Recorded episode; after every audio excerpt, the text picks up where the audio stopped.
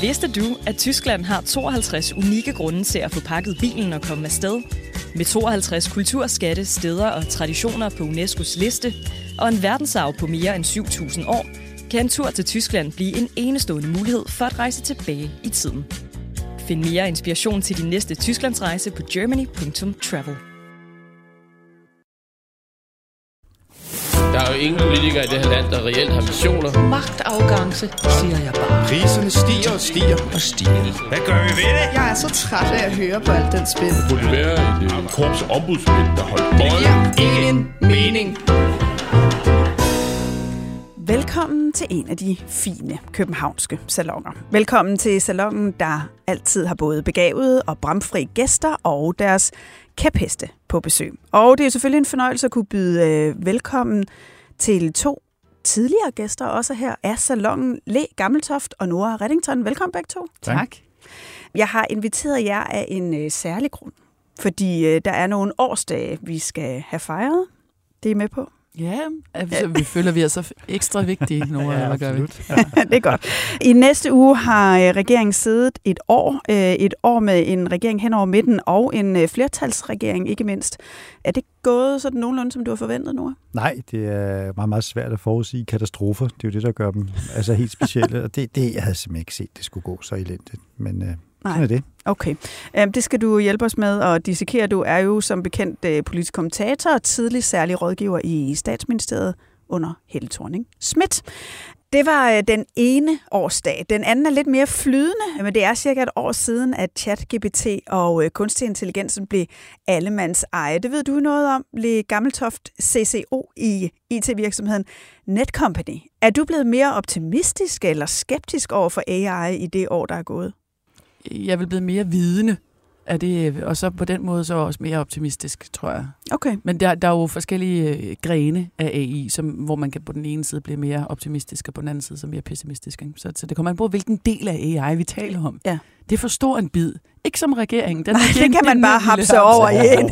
Det er et meget, meget kompliceret emne at tale om dansk politik. Oh Tak. yes. Ja, nå, Der er både en opposition og en regering, og to Nå, der er to oppositioner bidder. og alt muligt. Her, ja. Inden vi lige kommer til de datoer, så tænker jeg, at vi skal tale om den dato, som I, måske øh, mange børn især synes er den vigtigste denne måned, nemlig øh, 24. december. Er I begyndt at jule derhjemme? Ja. Nora har faktisk... Øh, du er et julemenneske, kan jeg se på dig. Ja, hvad for det sådan noget... Du har en øh, rød sweater på. Ja, ja, jamen, så mangler bare at være med at møde julemanden. Jamen, det, der er blevet julet op derhjemme, simpelthen. Ja. Jeg så lige for nylig, at du øh, havde Et rant. et, et, et rant ja, øh, mod øh, nisser, man kan købe sig til. Altså forældre, der køber sig til nisse. Ja, men det er jo i en fantastisk forlængelse af mit uh, rant mod curlingforældre. Ja. Ja. Så er det her jo simpelthen en gave. Ja, Og nu er prøv lige det at forklare, hvad det var, der skete. Jamen, man har kommercialiseret nissen på den måde, at travle forældre, der synes, deres børn jo skal have øh, alt muligt, så kan man øh, ligesom hyre nogen til at fikse det der nisseri for en, ikke? og gøre det som en særlig oplevelse. Ligesom når man har kommercialiseret børnefødselsdagen og lavet event øh, omkring det og sådan noget. Så ja, det har jeg rantet lidt omkring, at det, man kunne også bare droppe det. Altså. Men øh, så foreslog jeg bare, at alle de der curlingforældre, de må gerne hyre mig til at fortælle deres børn, at julemanden ikke eksisterer. Fordi så behøver de ikke at tage de der grimme øh, samtaler med deres børn. Er du kyniker? Over for børn, ja. Ja. Absolut. Og der er også noget med forældreansvaret, og det ved jeg, det skal ja, vi tale om senere, når vi også skal tale om AI. Joke Øh, aside, det er jo aldrig ja. børnenes skyld. Godt. Godt, jamen øh, lad os komme i gang. Vi skal øh, tage fat i jeres øh, kæpheste.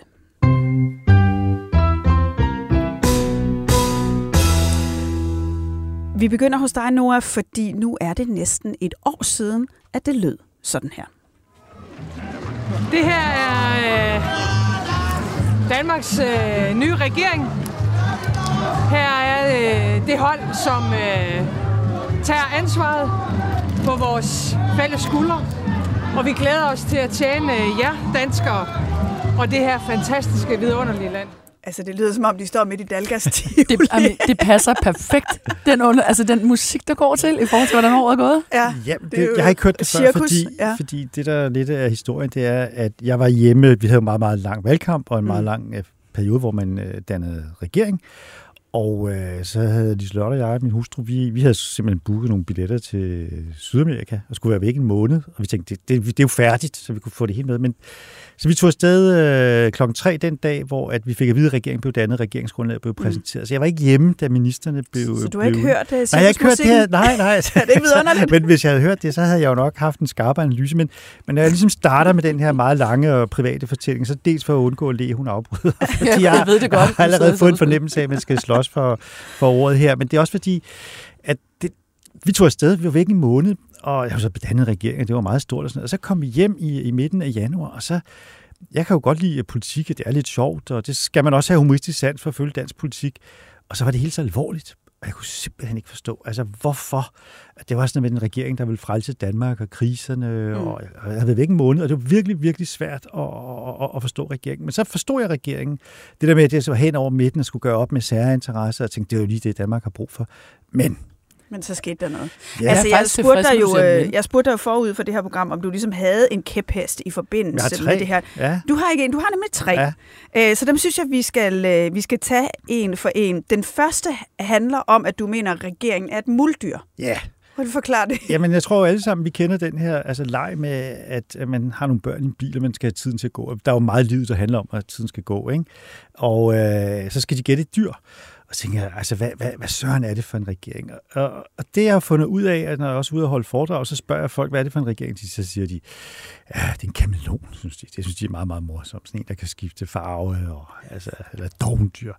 Men regeringen er et muldyr. Og det er det, fordi at det, der kendetegner et muldyr, det er, at det er en krydsning mellem æsler og en hest. Og hvad er der mere, der kendetegner et muldyr, jeg kunne kun det med æslet i hesten. Ja, det, der så kendetegner et muldyr, det er, at det ikke kan reproducere sig. Det er sterilt. Nå, det er da rigtigt, Og, ja. og det er så spændende, at vi har en regering, som ikke kan blive genvalgt. Og det er helt ny dynamik i dansk politik. Og Jeg har jo selv arbejdet for en, en, en regering, hvor det virkelig var ude i tårne. Vi havde dårlige meningsmålinger fra dag et. Men det lykkedes faktisk øh, til sidst at få genskabt en spænding, og der var det mindste sådan en genkendelig dynamik. Og det, der kendetegner den her regering, det er, at alle på Christiansborg, også regeringens absolut topministre, de lægger til grund, at den kan ikke blive genvalgt af vælgerne. Og hvorfor, altså, øh, fordi det vil de jo nok ikke indrømme allerede nu. Men hvorfor er det, du synes, at det ser så umuligt ud, at SVM vil kunne gå til valg samlet? Åh, oh, der er der jo så tre pointer til. Altså, helt, Så altså, er der et, et af bogstaverne, er, er der rimelig afgørende der.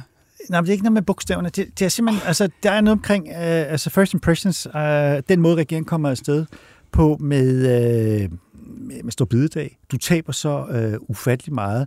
Jeg har faktisk tabt mere hen i løbet af efteråret. Jeg havde sådan en idé om, at jeg vil prøve at tænke på det positive og konstruktive i alt, hvad jeg har med at gøre. Jeg tænkte, nu, det kan være, nu kan kun, det kan kun gå bedre, så er det gået værre. En seneste meningsmåling, øh, 37,5 Ja, procent. det er virkelig, virkelig Det, det er ikke set dårligere. Altså, og det, det, jeg mener heller ikke, du kan finde regeringer i resten af Europa, som er kommet så dårligt fra start.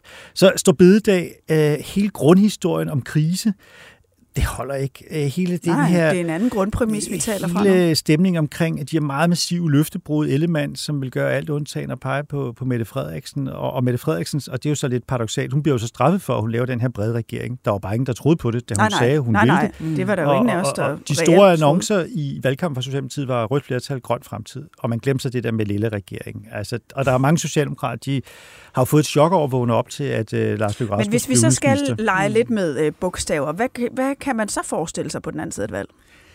Altså, det er jo så der, det begynder at blive, øh, altså, blive meget, meget, meget spændende, fordi altså, der er jo, regeringen har jo været en idé om, at så kunne man få SF med, eller man kunne få Liberale Alliance, men, men hvorfor? Øh, Og hvis du først eksempelvis hiver SF med, radikale? hvis du hiver SF med ind i en regering, så tipper du balancen. Jeg er meget svært ved at se Troels Lund sidde i en regering, hvor øh, Pia Olsen er økonomiminister, og, og Jakob Mark er undervisningsminister. Så skulle jeg helt sige, det der venstre bagland, så begynder de at få nok. Og jeg har også svært ved at se Socialdemokratiet sidde i en regering, hvor Alex Vanopslagh er økonomiminister, og øh, Ole Birk Olsen, han er minister for noget som helst. Men, men kan man ikke så forestille sig, at Moderaterne og Venstre måske gik mere over mod blå? Jo, det er jo, Blot. så, det, det er jo så det, der er så spændende, at, at, at det formentlig falder tilbage i, sådan noget, i, i sin blokpolitiske øh, mm. virkelighed. Og, og hvad der så kan ske der, altså så er det jo Socialdemokratiet, der stiller med en rød kandidat. Og hvem er den blå kandidat? Altså, der er jo ingen, der vil stille op og sige, at jeg er statsministerkandidat, så er man jo til grin, hvis man siger det. Og det betyder jo Har vi haft for mange af? Ja, det, Jamen, det betyder jo, og det er jo det, der er så fascinerende et år efter. Man kan jo ikke udelukke, at Lars Løkke Rasmussen bliver statsminister igen. Nej, det kan man da ikke udelukke, nej. Det er da sjovt. Ja. Altså, jeg synes, det er virkelig fantastisk. Det er helt vildt. Altså, der er jo ingen tvivl om, at Mette Frederiksen som karakter øh, binder en del, altså binder den her regering sammen. Og spørgsmålet er jo, om hun overhovedet kommer til at gå til valg næste gang. Ja, det er jo så noget andet, som optager alle på, på Christiansborg. Og det er virkelig det, der optager. I lang tid var man jo optaget af Jakob Ellemanns skæbne, men det er jo så afklaret. Så er man ikke optaget det mere. Nu er man så optaget af, om statsministeren er statsminister om et år, og flere og flere hælder til, at det er hun ikke. Det er også min egen øh, analyse, min egen vurdering at øh, for hende så er den her valgperiode den sidste, øh, som vi ser, hvis det går efter hendes plan. Det kan hun jo selvfølgelig ikke sige. Vi må også forstå, at hun er jo ikke kandidat til noget. Den største ære i verden at være statsminister i Danmark. Var hun kandidat til NATO? Ja, det var hun. Troede hun, hun var tæt på? Ja, det troede hun. Mm. Og vigtigere, alle på Christiansborg troede det, mm. og i Socialdemokratiet troede man virkelig på det, og, og det har jo lagt sig ned over de andre regeringspartier. Det vil sige, at vi er i en situation, hvor alle vogter lidt på hinanden og tænker, og sommeren, hvad er der på den anden altså side? forsommeren, sommeren bliver jo rigtig spændende i forhold til det. Altså ved Stoltenberg, det må man gå ud fra, det er en gang i foråret, og så kommer der nogle EU-poster lidt senere også. Ja, den store kabale er jo dels øh, NATO, og så er der så de europæiske topposter, formand mm. for kommissionen, øh, præsident for det europæiske råd, og så hvem der skal være udenrigspolitiske repræsentant og formand for parlamentet. Det er sådan de fire poster, som vil ryge spil efter Europaparlamentsvalget. Og altså von der Leyen, den, formand, den tyske formand for kommissionen, fortsætter jo formentlig og forhåbentlig. Og det vil sige, reelt så er Mette Frederiksen i spil i forhold til rådet og til den fælles udenrigs- og sikkerhedspolitik. Og det er jo sådan lidt teknisk. Ja, personligt tror jeg, at det er en fælles udenrigs- og sikkerhedspolitik, at det er muligt for Mette Frederiksen. Hun har en ting, og det skal man altså ikke undervurdere europæisk politik, den hårde valuta, det er evnen til at blive genvalgt. Og når man mm. først ligesom er blevet genvalgt ja. en gang, så bliver der lyttet en ekstra gang øh, til en ved, ved møderne, og så stiger ens kursværdi betragteligt. Så altså, jamen, det er virkelig... Øh, altså, kan så, så, på den måde har det jo, altså, på den måde vil jeg sige, mit humør er vendt tilbage. Altså, jeg kom jo fra, fra Rio, og alle var så alvorlige, og det ene og det andet. Og Men så er også almindelige, altså ikke-analytikere, ikke? Så jeg synes i virkeligheden, at der er sådan en, en ekstrem skuffelse, fordi jeg har egentlig godt kunne lide ideen over regeringen over midten. Jeg synes i virkeligheden, at det er det, man gør, når man virkelig gerne vil skabe noget forandring. Mm. Øh, jeg synes bare ikke, der er skabt nogen forandring. Altså, jeg kan ikke se de resultater, jeg havde håbet på. Det, det er det super kan... godt, du siger det, fordi det leder op til mine næste to kæpheste. Nå, okay, jeg troede, du var færdig. Nej, nej, nej, der er slet ikke færdig. Slet, slet ikke færdig. Han kommer til at holde de ord, så længe, så du slet ikke forstår okay. det. Jamen, fordi det, det, det, det har jo en vigtig pointe, fordi der var mange, der tænkte, at vi skulle have altså det med en regering hen over midten. Det har ligesom yes. været sådan, sådan en hellig grad, sådan en form for altså, altså en hvide elefant. Altså, det var ja, virkelig... kom nu, kom nu. Ja, lige præcis. Men det vi så har fået, og det tror jeg er helt afgørende, det er, at vi har fået en flertalsregering hen over midten. Fordi flertalsregering har en, en helt særlig øh, øh, øh dynamik, og det er jo så det andet, jeg synes, det er min anden kæphest, som vi er blevet kloge på, hvordan politik faktisk fungerer. Det er jo sådan, det er jo ret vildt, at det er jo sådan et storslået sådan et øh, eksperiment, ikke? Altså, det er jo sådan et socialt eksperiment for at løbe ud i, øh, i real time. Uh, fordi det vi kan se, det er, at for, politi, at for danskerne er politik, tror jeg, det er et spørgsmål om, du har en regering, som præsenterer noget politik, der er en forhandling, der er en give and take, alle får noget, alle giver lidt, man får en kompromis, der er en kamp, man formulerer det. Og det, der jo sker med en flertalsregering hen over midten, det er, at den behøver det ikke. Og det vil sige, at alle de politiske processer, vi ser på Christiansborg, de har karakter, alle de åbne processer, de har karakter af pseudo. Altså vi har lige set det med finansloven, og det er jo meget flot, at Varme har fået alle partier øh, undtagen enhedslisten til at være med, men, men altså, han har givet dem 900 millioner kroner, de har ikke skulle gøre noget som helst for at få det. Og, så og det er, også, ja. Ja, det er, lidt, det, det er lidt det, men det er jo også småpenge. Og det vil sige, at alt, hvad der altså, handler om, om rigtig politik, mm. de forhandlinger, vi har været vant til, det, det er simpelthen blevet fjernet. Lad os lige øh, høre, folk. hvor glad Vammen var, da han præsenterede den finanslov. Det er en historisk finanslov i den forstand, at øh, jeg kan i hvert fald ikke huske, at der nogensinde har været så mange partier med. Øh, og det viser jo, at der er bred opbakning til det udspil, regeringen kom med, samtidig med, at alle de partier, der er stået her, eller der står her, har fået vigtige ting for dem med i den samlede finanslov. Det er jo usædvanligt, men hvad sker der, når man, når man ligesom tager den der friktion ud af politik? Jamen, så holder politik op med at være tilstedeværende. Øh, for langt de fleste mennesker, der er ikke nogen dramatiske øh, øh, forhandlingsforløb. og finansloven er et virkelig godt eksempel, fordi regeringen præsenterede sin finanslov i slutningen af august, og der var der jo flere milliarder til sundhed og til uddannelse og ting og sager. Mm. Og så står vi her, øh, altså to måneder senere, og det vi kan huske, det er Nikolaj Vammes mindesten, øh, og, og så er det, ja. hvilket jo også er historisk, det undgik øh, Vamme så at fortælle, men, men vi har fået på den her finanslov den mindste bevilling, der nogensinde er givet. 100.000 kroner ja, til endometriose. Og det, til et uh, magasin også? Ja, 100.000 kroner er den mindste. Mm. Og mhm. det er jo Pernille Vermunds store bidrag til, til menneskeheden. Og det er jo rigtig vigtigt, at man giver penge til den her sygdom. Det er også grotesk. Det er, er grotesk. Man kommer, men jeg er nødt til at sige nu... 100.000 i forskning. Ingen vejen. Nej, altså, men, jeg, men, men jeg må bare lige sige, altså nu vi er her i Østergaard Salon i Berlingske Tidene og sådan noget, jeg, jeg skylder lytterne at sige, at jeg arbejder også for politikken Altså, Berlingske Tiden havde jo en artikel om de 100.000 kroner. Ja. Altså, altså så, så hun har da fået lidt for pengene, men det siger jo noget om... Ja, det er jo gakkelak. Det er nemlig gakkelak. Ja, det er så småt. Altså, det, Men det er gakkelak. Og ja. det betyder jo, at du, du, du skaber en distance for altså, almindelige mennesker. Den politiske proces er blevet kortsluttet. Lige nu så har vi en meget ophidset debat om, hvem der skal clears til en afstemning og det ene og det andet. Altså, sub, substansen... Det bliver simpelthen for småt. Men der er også noget med øh, Ben Winter, som jo er vores øh, politiske kommentator her på øh, Berlingske. Han, han kalder det en kvælende borgfred. Altså det er som om, at der er der- er gået netop noget luften ud af politik, og det er ikke kun noget, I sådan har på fornemmelsen. Politikken har lavet en opgørelse af de, sin, øh, de første 11 måneder af i år, der har oppositionen således formuleret lige godt 3.000 samrådsspørgsmål til regeringens ministre, og i sammenligning med det første år af den tidligere S-regering, der var næsten 18.500 af den slags spørgsmål. Altså næsten seks gange så mange. Øh, der er også regeringskilder, der siger, at de synes, folketingspolitikerne i øvrigt måske er mindre til stede i udvalg og bruger mere tid ude i landet. Og, altså det, det, det er ligesom om teknokratiet har sådan... Er det blevet hyggeligt? Sig. Jamen, de har jo ønsket, at tempoet skulle gå ud af dansk politik. Ja. Det virker som om, at øh, i hvert fald på, på den der param- det parameter, det Jamen, lykkes. politik er jo meget rationelt forstået på den måde. Det giver ikke mening. Altså, det giver ikke mening at indkalde en minister til en masse samråd, fordi du ved, at du kan ikke vælte De har alligevel flertal, så De du kan stå der og de hoppe og skrige på flertal. sidelinjen. Jeg er jo så nødt til at anholde, det har jeg jo kunne læse altså flere steder i, øh, i den her by, der hedder Kommentatorkøbing. Så er der blevet skrevet meget om, at oppositionen er svag, og hvor er oppositionen? Jeg er bare nødt til at sige, at regeringen har 37,5 procent. Jeg tror, at oppositionen lever med, at der er nogle kommentatorer, der ikke synes, de fylder så meget. Altså, regeringen er, er kollapset, og nu begynder de så at skælde ud over, at de ikke har en opposition, som kan skabe friktion øh, og- og omkring den. Det er altså en lille, det er en lille smule bizarre. Men Le, du var lidt inde på det, det der med, øh, altså, der er faktisk ikke kommet de der kæmpe store forandringer. Altså, nu startede de hårdt ud med, det kan godt være, at I alle sammen hader ideen om at afskaffe stor bededag. Det gør vi så. Det var så også nærmest det. Ja, jeg sidder jo re- altså, ret nysgerrig og kigger med på nogle af de reformer, der er ved at, at, at, ligesom at blive, blive formet nu, og jeg synes, at der, der lugter lidt af sådan en, en sådan lidt opgivende, umoderne, ikke særlig fagligt stærk eller øh, reformtaktik øh, på uddannelsesområdet, blandt andet ikke? På folkeskolereformen, hvor vi alle sammen sidder med og prøver sådan, som moderne mennesker at kigge ind i, hvad er det, vores børn skal, hvad er det, hvordan er det, vi skal have dem undervist ind Mm. til et moderne samfund, hvor vi lige om lidt skal snakke AI, og så kommer teknologiforståelse, Gud hjælpe mig, som et valgfag. Altså, man bliver så træt af, hvor håbløst, gammeldags, umoderne, langsommeligt, vanvittigt, levpostejsagtigt det shit er. Und- Mm. Men det, det er Jeg er, ikke, jeg er jo ikke Nej, nej, men- analytiker. Nej, nej, det, men, det er min politiske det frustration. Men nu Men det er ligger jo min Leo tredje- op det til din tredje- men pointe. det er Altså, man helt skulle tro, at de havde men det er altså- forberedt det her sammen. Fordi pointen, og det er jo, det, der, det er jo også det, der er interessant ved den regering. Det er et muldyr. Den har lært os noget om, om flertalsregering, brede flertalsregering, hvad det gør ved det politiske system.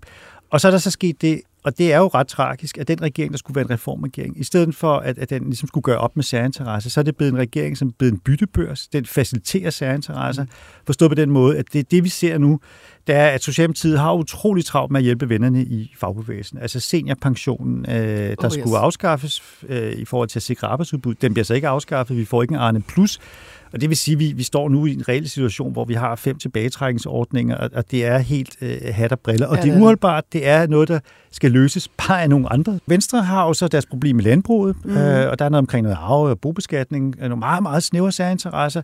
Og hvis du taler med dem over i dansk industri, så er de jo meget begejstrede. Jeg tror også, at FH er, er meget begejstrede. Så det der skulle være en regering, der gjorde op med særinteresser, lavede de reformer, som lige efterspørger, som jeg selv også efterspørger, de er jo bare blevet udskudt. Men kan man ikke omvendt sige, at de går jo efter at repræsentere en meget bred del af befolkningen, så det er det decideret særinteresser? Ja, det bliver det jo, fordi at det er jo ikke befolkningsinteresser, altså det er nogle institutionelle interesser. Altså det, hvor, hvor mange er, altså CO2-afgift eksempelvis, altså hvor mange mennesker arbejder i landbruget, hvor, hvor mange er afhængige af det. Og det, det er fuldstændig fair og rimeligt, at man kompenserer landbruget for den omstilling. Selvfølgelig skal de ikke stå for en regning alene, men det fylder meget. Proportionerne, Og synes det, du er samme, skæve. og det samme lige har jo en helt central pointe i forhold til, altså til med uddannelse. Altså vi har set en universitetsreform, som der er ingen, der bryder sig om, mm. øh, fordi at, at, Den at er der er hverken nogle, eller, ikke? det er hverken eller, og nu ser vi lidt det samme på folkeskolen, fordi at her handler det meget om Danmarks Lærerforening, og i forhold til universiteterne handler det meget om, om nogle interesser øh, i, øh, i erhvervslivet, og så laver man noget, lidt noget, noget chip-sharp og håber, der er ikke nogen, der opdager det. Og du skyder tingene helt utrolig langt, fordi du ikke tør tage rigtige beslutninger. Ej, nå, jeg, men Hvis det der, det er jo verdens største rain for mig, men sjovt er det rain, der kommer Men sjovt er det, og derfor altså humøret er tilbage. Ja, det er godt. Hvorfor synes Hvis... du, det er sjovt? Har du små børn i skolen? Nej, det har jeg ikke, og, og, se, og mine derfor, børn er også næsten det færdige øh, på de lange videregående uddannelser. Men Ej, altså, så man ikke har humoristisk sans, så skal man ikke følge dansk politik, fordi jeg så tænker- bliver man simpelthen så gnaven, og det er livet for kort til. Hvis nu vi skal hjælpe lytterne lidt til, hvad de sådan skal lægge mærke til ind i det år, vi går ind i, hvad er der så, der er særligt interessant? Ja, der er tre ting. Altså CO2-afgift. Der er altid tre ting. Det har vi nu lært det om med Nora. Men det er Altså, fordi, han øh, argumenterer kun i tre. Nej, Nej, nej, også nej, fem. nej, Eller vi holder os til tre. Ja. Tak. Syv ting. Halleluja. Lad os tage tre. CO2-afgift er jo vigtigt, fordi det siger noget om, om Venstres øh, rolle øh, og placering i regeringen, siger noget om retningen, styrken af den grønne omstilling. Så får vi, øh, og jeg tror på den politiske substans, så bliver spørgsmålet om sundhed det helt afgørende til næste år. Altså, det er et muldyr, den kan ikke reproducere sig, den bliver ikke genvalgt, men man vil jo gerne huske som et godt muldyr. Altså, hvor man en gang imellem i, i, i, i nær fremtid tænker, ej, bare vi dog havde sådan en SVM-regering, der kunne udrette ting. Og der er et sted, som er vigtigt, det er sundhed, det afgør valg, det sundhedsvæsen er gået i stå, det har brug for nogle strukturelle forandringer, og der er virkelig lagt i kakkeloven. For det tredje, Mette Frederiksens fremtid. Altså det emne, når vi først øh, når frem til øh, maj-april, så bliver det det helt store spørgsmål i dansk politik. Er hun på vej? Er hun ikke på vej? Så får vi sådan en uh, få øh, situation. Ja, det gør hvor, vi, øh, og, og det, det er jo virkelig interessant. Nikolaj Vammen, Socialdemokratiet, finansministeren, er selvfølgelig favorit, Mm. men det kommer med en pris, og justitsminister Peter Hummelgaard vil jo gerne være kalif i, i stedet for øh, Der går også kalifen. rygter om, at man kunne ende i en uafstemning. Ja, og det er jo helt exceptionelt. Det tror jeg ikke personligt på. Øh, Jeg er ret overbevist om, at det ender med, med Vammen, men han kommer til at betale en pris. Og hvem skal så være altså, kalifens finansminister i stedet for? Ja, men det øh, bliver jo også et spørgsmål om retning for partiet. Mm. Ja, og hvad de andre? Altså, hvad siger, hvad siger Moderaterne? Hvad siger Venstre? Altså, den her regeringsgrundlag, der skal genbekræftes, for at bruge det lykkes øh, udtryk. Det bliver virkelig dramatisk. Så mm. altså, det bliver også et år fuld af mundre begivenheder. Så er der også et emne, som jeg forestiller mig, vi kommer til at beskæftige os meget med, jo også politisk, som er AI. Pak bilen og inviter hele familien på ferie i vidunderlige Tyskland. Besøg UNESCO's verdensarv, både det moderne og det historiske, med en gåtur gennem unik arkitektur på bindingsværksruten, eller oplev det moderne Bauhaus i Sachsen-Anhalt. Find mere inspiration til din næste Tysklandsrejse på germany.travel. Le, du mener jo faktisk, at regeringen er, altså, er lidt for langsomme Ja, det på, mener jeg helt på absolut. kunstig, dag, øh, kunstig intelligens dagsordenen. Hvad er problemet? Jamen problemet er, at øh, AI jo sådan set ikke rigtig venter på nogen, og som du også så fint sagde i indledningen, så øh, er, er, er vi begyndt, altså vi som i os og lytterne og dig og dem, der står her i rummet, går jeg ud fra i gang med at bruge, at vi bruger vel AI de fleste dage på vores arbejde. Det er en udvikling, der er i fuld gang. Og der er mange regeringer øh, i andre lande, som har lagt helt sådan øh, klare AI strategier for, hvordan kommer vi til at optimere vores samfund, hvordan kommer vi til at bevare en eller anden form for velfærd ved hjælp af AI. Og hvis vi kigger på øh, øh, en, en snemand med en stor rund mave, så er den store mave jo den, der meget hurtigt kan blive slanket med AI, og det er jo administration og byråkrati og alt det, vi har brug for, bliver løsrevet og frigjort fra sundhedsvæsenet blandt andet. Mm. Og når nu man i regeringen laver 10-årsplaner og putter penge i forskning og en og det andet, så ved vi godt, at så skal der være et eller andet udvalg, der sidder de næste 5, 7, 8, 10 år for 100 millioner og laver noget AI-forskning. Og så er det for sent. Mm. Altså, der er bare ikke andet at sige. Vores sundhedsvæsen kan ikke vente 5-10 år på, at der er nogen, der har forsket i, hvordan man kan bruge AI. Der er masser i det private erhvervsliv, der Altså du præcis... mener, det er simpelthen at ud og komme ud og bruge det og udvikle det og teste? Men høre. erhvervslivet ved udmærket, hvordan man bruger AI. Mm. Det behøves politikerne bare spørge. Det er så nemt. Altså, det er jo faktisk et, et fantastisk værktøj til at optimere øh, på tværs af, øh, både hvis man siger på, på tværs af regioner, på tværs af kommuner, på tværs af sundheds, øh, sygehusene, afdelingerne. Du kan optimere både med data og med ressourcer osv. på en helt vanvittig måde med AI. Lars Nå. Sandal fra øh, DI var jo også ude den anden dag og mene, at der skal udpeges sådan en håndfuld pionerkommuner, øh, som skal bruge kunstig intelligens. Altså simpelthen med det formål, at de skal udføre administrativt øh, arbejde i stedet for mennesker på en lang række områder. Øh, er det en god idé? Jo, jeg, altså lad os nu bare teste alle mulige steder, men lad os også øh, se i øjnene, at det private erhvervsliv allerede er i fuld gang. Mm. Øh, jeg så lige, at der var i stedet for en chat GPT, så var der en chat PVC, hvilket jeg synes var et fantastisk øh, ordspil. Men der er jo øh, AI-værktøjer, der bliver bygget over alt i det private erhvervsliv, netop fordi vi ressourceoptimerer. Ja. Og det er ikke kun vores velfærdssystem, der er lidt presset økonomisk, det er det private erhvervsliv også. Så alt handler om at optimere. Og der ved man, man kan, man kan effektivisere og optimere, ja. og så er det bare med at gribe de muligheder. Og der, det går bare hurtigt, og der er så vanvittige muligheder. Men det er jo ikke alt ved AI, der er godt. Fordi når, når vi til din uh, kæphest, som handler om de mere negative sider af AI, og uh, de algoritmer, der i hele taget uh, i høj grad styrer vores uh, liv, og det som du synes er særligt problematisk, det er, hvordan vores børn bliver eksponeret for dem. Ja, jeg synes, at vi har, vi, øh, vi har et problem i og med, at det her altså generelt jo bare ikke er for børn. Og vi kan se den algoritmestyring, der er fra alle tech-giganter, det handler om fastholdelse. Det er det, de tjener penge på. Jo længere tid du er på deres platform, jo mere tjener de. Og det går hovedsageligt ud over vores børn, fordi de øh, ikke er klædt særlig godt på til at navigere i at det er en algoritme, og at de får den der, øh, så giver vi som forældre dem en pause, hvor de kan sidde og slappe af mhm. med deres skærm. Og i de i sådan pre-teen og teenageårene, der ender de jo meget ofte med at sidde inde på et værelse med en skærm og sidde og se noget, som vi, let's face it, jo ikke aner, hvad er. De sidder og taler sammen øh, på Snapchat. Vi har, de har forsvindende beskeder. Vi ved faktisk ikke, hvad de skriver sammen om. Snapchat har lavet en AI-chatbot, så de kan altid snakke med nogen, også når deres venner er gået i seng, så kan de sidde og chatte med en AI-maskine inde på Snapchat. Og det er, at vi har ligesom mistet grebet om det, fordi vi nok har, samtidig med at vi har kommercialiseret nissen og øh, også curlet og skrevet øh, 100 beskeder om dagen til Aula, så har vi også glemt, at det, det eneste, det i virkeligheden handler om, det er jo, at vi skal ikke bruge vores tid på at, at lave alt muligt andet. Vi skal faktisk bruge vores tid for at interessere os for, hvad det er, vores børn de laver på den der skærm. Og hvad er det, de bliver eksponeret for. Og der, der har vi mistet grebet. Øh, det er gået for hurtigt, tror jeg. Eller også har vi været for naive. Men øh, jeg er bekymret for, hvad det gør ved vores børn. Tech-rådet kom jo for nylig med nogle råd til, hvad forældrene skal gøre. Er det en vej at gå? Øh, nej, fordi det er jo nogle råd, vi hele tiden har set, hvor jeg har været ambassadør for Red Barnet i mange år omkring øh, digital krænkelse, og hvordan børn øh, navigerer i også med mobning og øh, øh, ja, alt sådan noget på.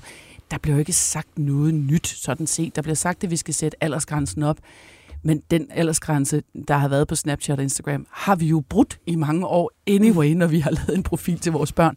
Så den er ikke noget, der er et, altså anbefalinger hvor følger du kostpyramiden hver dag derhjemme med dine børn? Altså anbefalinger er jo sådan set til at putte i skraldespanden meget ofte for os i travlhed. Og det er ikke fordi, at jeg siger, at jeg er... Øh... Men der sidder jo netop nogle forældre, som måske ikke rigtig ved, hvordan de skal navigere i det, som synes, det er måske meget rart at have nogle råd og nogle anbefalinger. Men synes du, de frelægger sig ansvaret, eller hvad er problemet? Øh, nej, jeg synes bare, at, at det er lige så naivt som alt det andet, der har været omkring øh, algoritmer og AI, omkring den, den teknologiudvikling, vi har set ind i de sidste 10 år. Så, øh, så er en anbefaling ikke nok i forhold til, hvor stor en skade algoritmerne faktisk gør.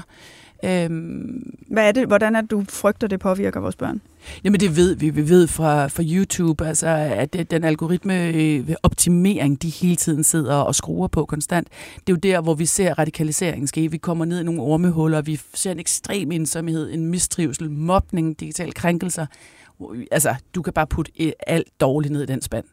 Der er faktisk, selvfølgelig hvis du styrer dine børn nysgerrighed, læring og bruger det på den måde, men det kræver, at vi er der. Altså det kræver simpelthen, at vi sætter nogle retningslinjer som forældre, og det kan tech ikke gøre. De kommer altså ikke ind i stuen, når jeg er træt og siger til mine børn, lad være med at se Reels på TikTok. Det vil være bedre, hvis du så øh, Ultranews. Det, det er jo noget, jeg skal styre, og øh, hvis vi er allerede i gang med Men synes du, vi som nisse, forældre øh, frelægger os ja, for meget Ja, der er vi elendige. Hold nu op. Ja. Vi laver et, det er et stort curling-show, altså. Alt skal glide, ellers så bliver det noget bøvl, ikke? Mm.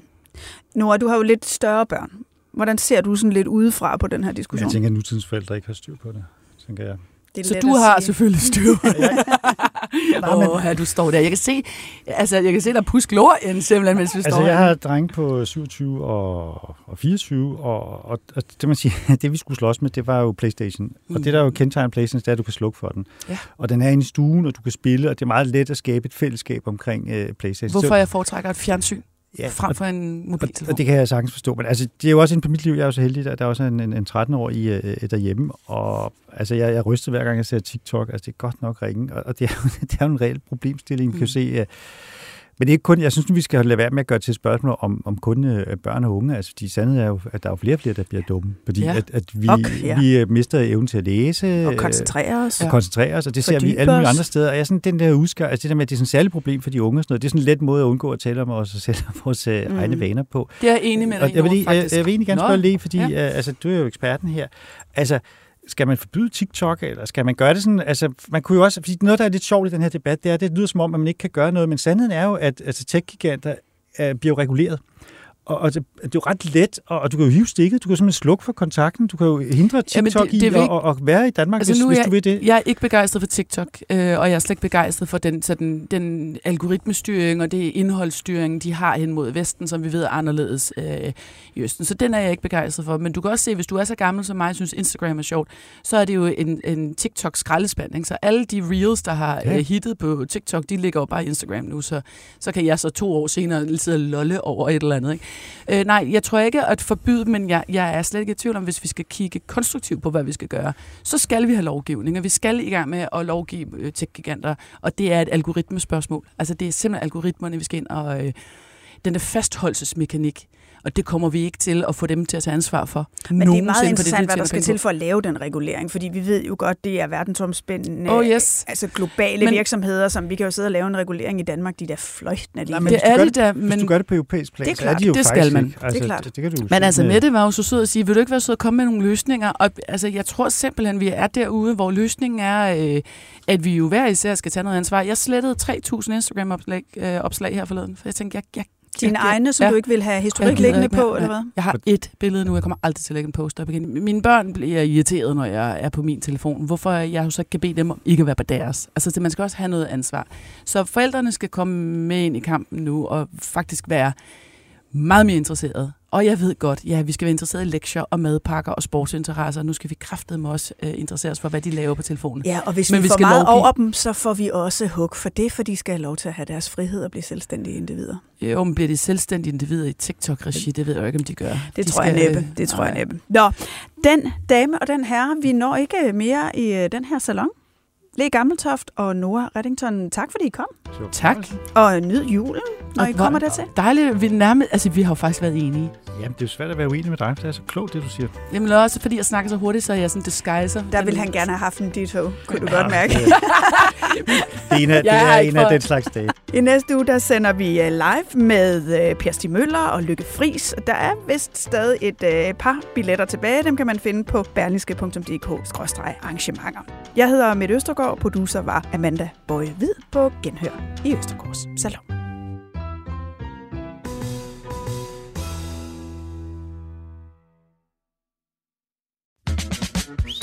Tag på en tidsrejse gennem UNESCO's eventyrlige kulturarv og oplev magien i Bremens gamle bydel, Lübecks historiske gader, eller kom med ned under jorden i den gamle Rammelsbergsmine i Niedersachsen.